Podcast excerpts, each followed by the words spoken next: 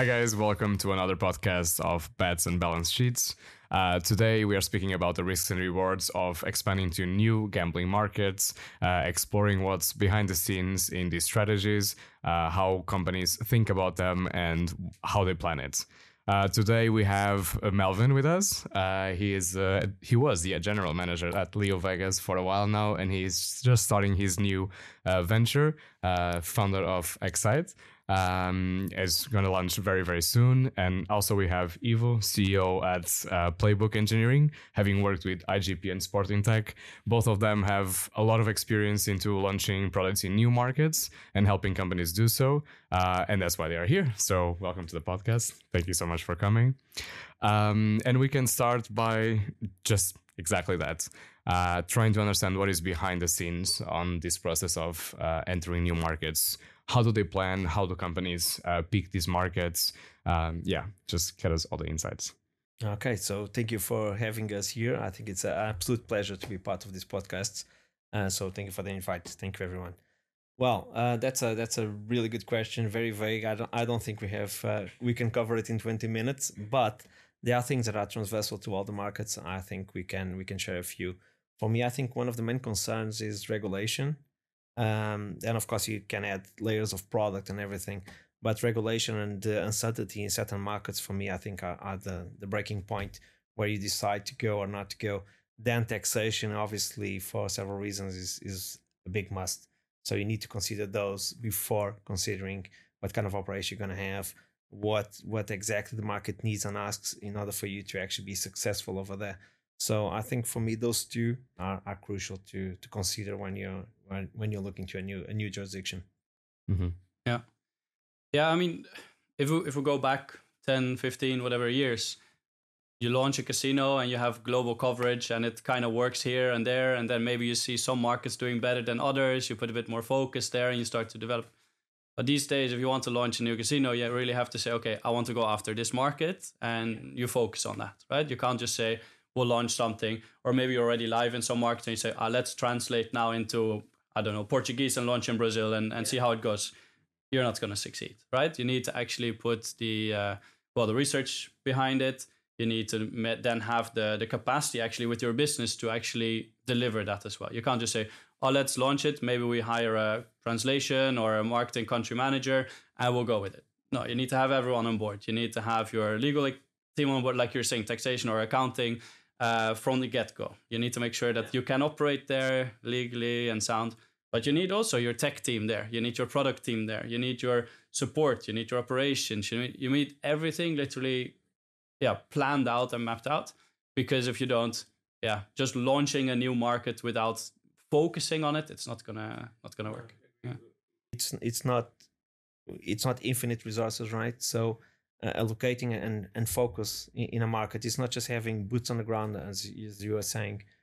You need more. You need all the company and the structure to actually pull towards that. Otherwise, it's a big mess. Marketing is good. Having a good general manager is good. A country manager, whatever, that is good. But from customer support up to delivery, everything needs to be in line. Otherwise, it will fail. And today, the market is so competitive, and then that is really tough. And so you can lose money in this process. So maximizing all of this, and I don't know if we're going to talk US because that's a good emerging market, I would say. Of course, it's not emerging, but it's there for quite some time. Probably, Melvin, you can speak a little bit about US, but that's a market where if you don't get it right from the beginning, most likely you struggle to be successful. Yeah, I think it's a very interesting point that you mentioned about like local partners as well and having the right people on the ground. But before that, I'd like to even ask you, is that what actually happens in real life? Like they pick one market and go for it, or in reality, what happens is something different? I've seen both. I've done both. I've seen both. Again, if I think back a lot of years ago, what we actually did early days Royal Panda, we launched a whole bunch of markets and we maybe tolerated 50 markets, of which 5, 6, 7 just performed better than others. And then we said, okay, what can we do extra here? Can we get localized support? Can we get localized this? Can we get better payments coverage? Can we get better games coverage? Can we do better marketing, more focus? Because we're seeing the performance. But if you start something now and you say, okay, let's launch a new market, let's say Brazil or Chile, Peru, whatever in LATAM or somewhere else, I've seen both. I've seen companies that say, oh, we translate the website, we go live, and then we see how it starts picking up. And if it picks up, we put more investment behind it. But then you won't really take off. Like if you don't put everything in place, you don't localize well enough, you don't have the good product, the good service level, the good marketing, the good tech, like you need literally A to Z. Otherwise, it's just not going to take off anymore. And yeah. If I may add, and I think it's more than that. We are in an industry that changes. I'm not going to say every week, but it changes a lot. So in a year's time, it changes a lot.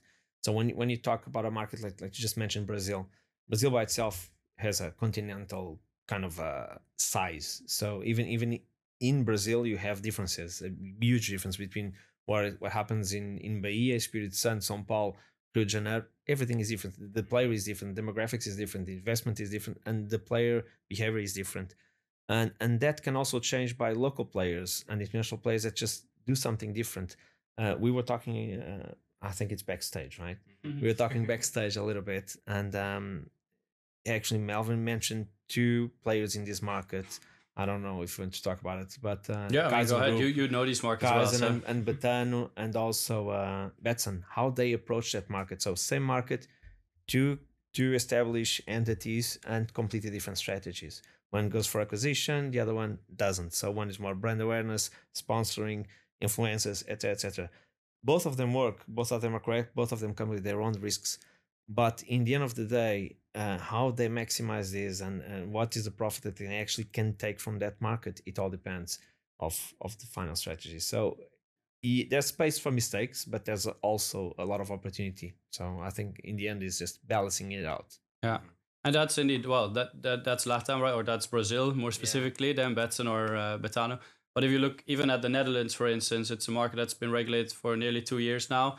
Of course, there were quite some operators that were active there before the regulation as well. Some of them built a massive market share. For instance, Unibet or Kindred Group, they did very well. But unfortunately, of course, they were not one of the first to go live because of it. That gave an opportunity for a brand new player, BetCity, coming out of nowhere. And I believe it was really within their first year of actually being live, they sold for, I don't know, what was it, 300 million plus 500 million earnout or something massive to Entain. So for BetCity, a company that had no activity in the Netherlands before, building something that big, that quickly, and making an exit before even others, before Unibet was allowed to re-enter the market effectively, it was huge for them. At the same time, Entain now has one of the market-leading brands by acquisition as well, right? So there's all the players there. And after Unibet actually re-entered the market, they're already one of the market leaders again. So they still managed to leverage of the brand awareness that they did have pre-regulated markets. So there's so many routes to still being successful in markets. Of course, new or soon-to-be regulated markets, I think that's where you can, I don't know. I wouldn't call it easily, but there's the big opportunity, whereas markets that are not yet regulating or the markets that are long time regulated, maybe it takes a bit more time or it's more difficult to gain that opportunity. Mm-hmm. You guys spoke about translating the website and those marketing materials and understanding the demographics. How much do you think that the culture on these places impact the decision of actually going there and also the chances of success within your business expanding to those markets? No, you have to know the market you're going to, right? Culture is one of the main factors, and the society fabrics. It will also influence the way you market your marketing, that you go to the market, and how you decide to actually acquire your customer. There are some cultural restrictions, I would say. So one of the good examples that you were saying. UAE and Islamic countries, right? Mm-hmm.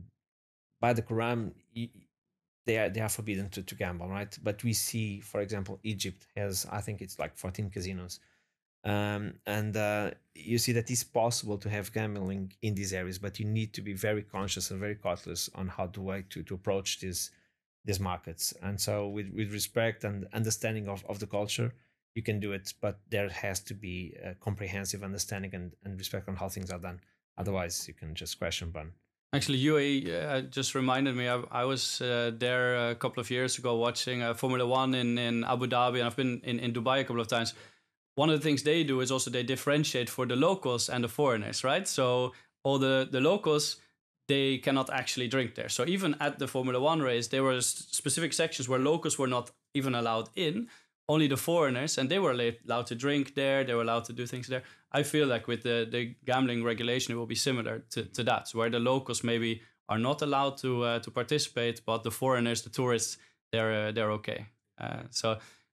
Which kind of makes sense, and even now they are assembling a commission to understand the impact of gambling in their society. So it's something that we're probably going to see some evolution in the future. But not only cultural part, but also politically, it can affect the success that you have in certain markets. We have a lot of operators that, for example, try to get into Germany and fail because of political situations that happen there as well. How can you prevent those kind of things? Is it possible, or is also a gamble? The reason I would say that Germany is not working is that, from my personal perspective, the regulation doesn't make sense. There is literally no reason that I can come up with that why you would want to be with the German gambling license right now, because the black market has 95% market share, has insane profitability, whereas the regulated every licensed casino has to deal with restrictions that are very player unfriendly. So if I were to launch anything myself at the moment, it would definitely not target the German regulated market, because I just don't see that as a good business case at the moment. It's just not an interesting product for the consumer, and that's where it needs to start. It needs to be an interesting product for the consumer, which you cannot build, I think, within the current German framework. And it is so easy to play at the unlicensed casinos in Germany, which is what all the players are doing. It's I don't have the official stats, but I believe it's over 95% of the market that actually plays on the unlicensed there, which to me says that the German licensing system has failed. Mm-hmm. Yeah. So what do you think is the best places to go to, the best markets, the most interesting ones at the moment to enter? I don't know if I could really pick one. I still think there are opportunities in a lot of different countries. Like I said, even new or soon to be regulated markets, I personally would go for.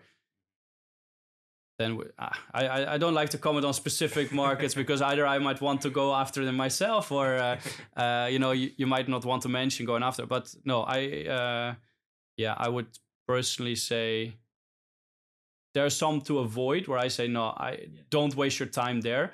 But there are so many good opportunities still out there. If you have the right team, the knowledge, and the focus. And that's what I said before.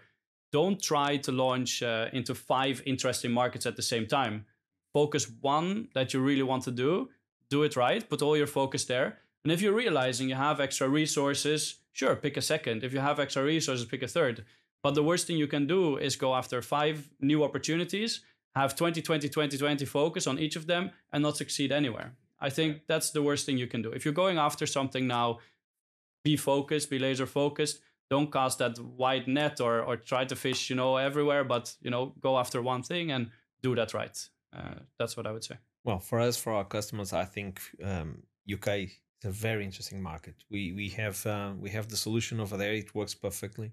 So the product is really good over there in UK. So I would say that will always be one of our main focus. Although it's a mature market, might be a little bit saturated, but it's a very competitive market. It is still good, and the product is good. Regulation, it's in line. It protects the player, and that's what you want in the end. So it's a good market. But again, as he mentioned, we need to go for emerging markets and new markets, and I think. Mm-hmm.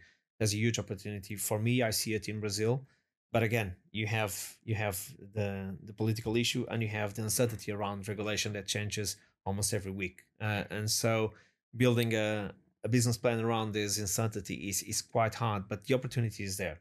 And so, if you are aware of the difficulties and the challenges over there, I think you can succeed very, very well. So we see this quite often. And do you think that it might happen? For example, this Brazil use case, that you might enter a market that, even though it's not regulated, is already saturated?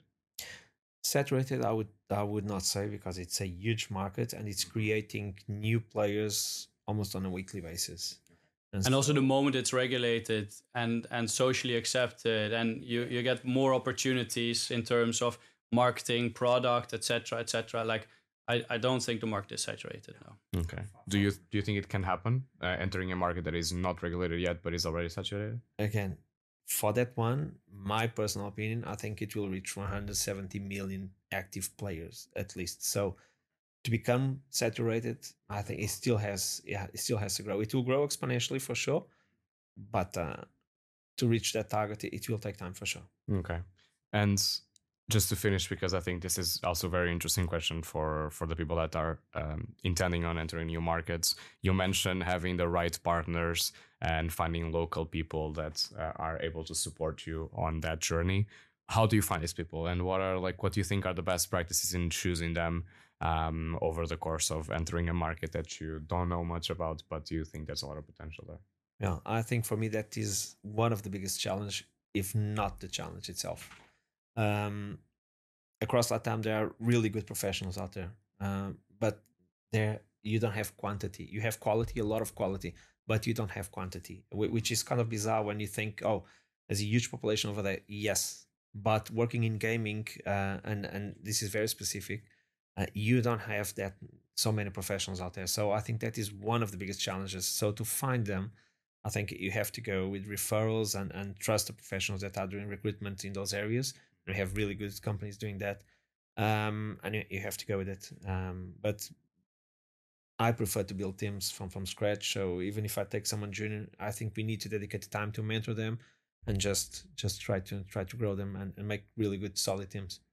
Yeah, the same. Like finding good people is tough.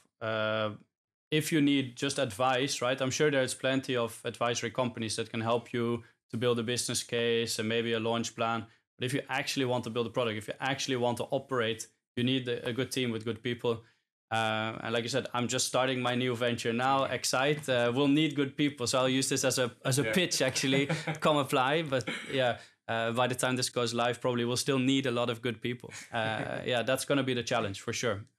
One thing that I see also happening a lot is the opposite. Is, for example, you are in America and you want to launch in America, but you don't have a lot of gambling experience. So you go and find people in Europe that build casinos and build these online ventures. Do you see that happen a lot? Like the complete opposite, local people trying to find external partners that bring the knowledge? For sure. And especially in the US, I think you see this a lot, and not just by individuals. I'm sure anyone indeed who's been in Europe in casino space or betting space for some time has been approached by I don't know how many recruiters or consultant companies like, hey, come help us out here. But even by massive M&A deals, right? You see now the US companies actually acquiring European or existing iGaming businesses just to get the tech, just to get the people, to get the knowledge, to get the infrastructure. For sure. I think that's one of the big ways in which they do it. Nothing to hide. Yeah. Nothing to hide. That's great. Okay, guys. I don't think I have more questions for you two. Thank you so much for coming to the podcast. I think for me, it was really insightful. So I hope that for you guys was also insightful. And yeah, make sure you follow us on social media and follow up with the next episodes because there will be more. So thank you so much and speak soon. Thank you very much for having us. Yeah. Cheers. Thank you. Well, cheers.